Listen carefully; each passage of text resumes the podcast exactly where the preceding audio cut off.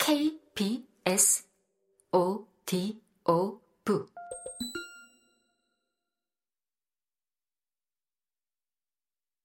급한 군쟁은 삼가라. 그러므로 군쟁은 유리한 것이 되기도 하고 군쟁은 위험한 것이 되기도 한다.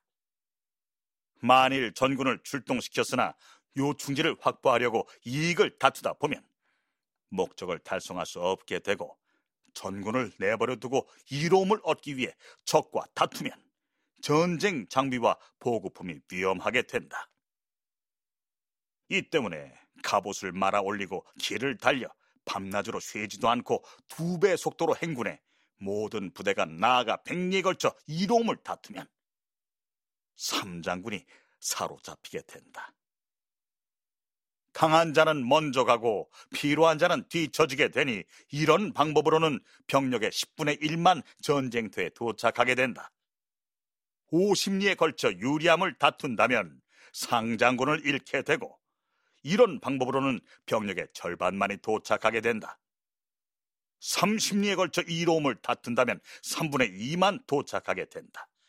이 때문에 군대는 장비가 없고 양식이 없어서 패망하며 남겨 쌓아둔 물자가 없어서 패망하게 된다.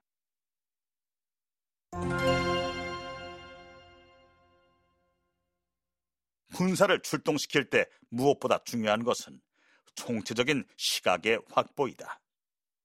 여기서 거군이란 군 전체를 한 번에 출동시키는 것을 의미하고 위군이란 군을 여럿으로 나누어 그 지휘권을 아래 지휘관들에게 위임하는 것을 말한다.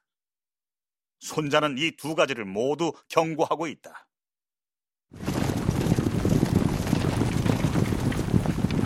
적보다 유리한 위치를 차지하기 위해 속도에만 집착해 보급품이 제대로 따라오는지 적군의 상황은 어떠한지 등을 고려하지 않으면 심각한 위험에 처할 수밖에 없게 된다.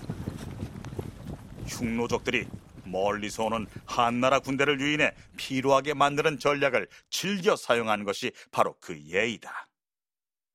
손자는 직권적인 통제 방법인 거군과 분권적인 통제 방법인 위군의 배단이 나라의 존망을 좌우할 만큼 심각하다는 것을 이야기한 것이다.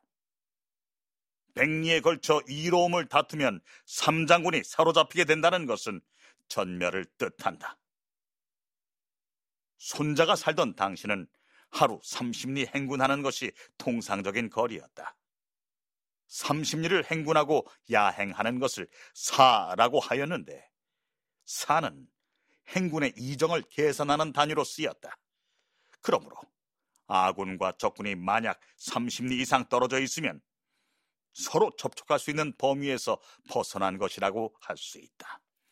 그러므로 백리는 정말 엄청난 강행군인 것이다.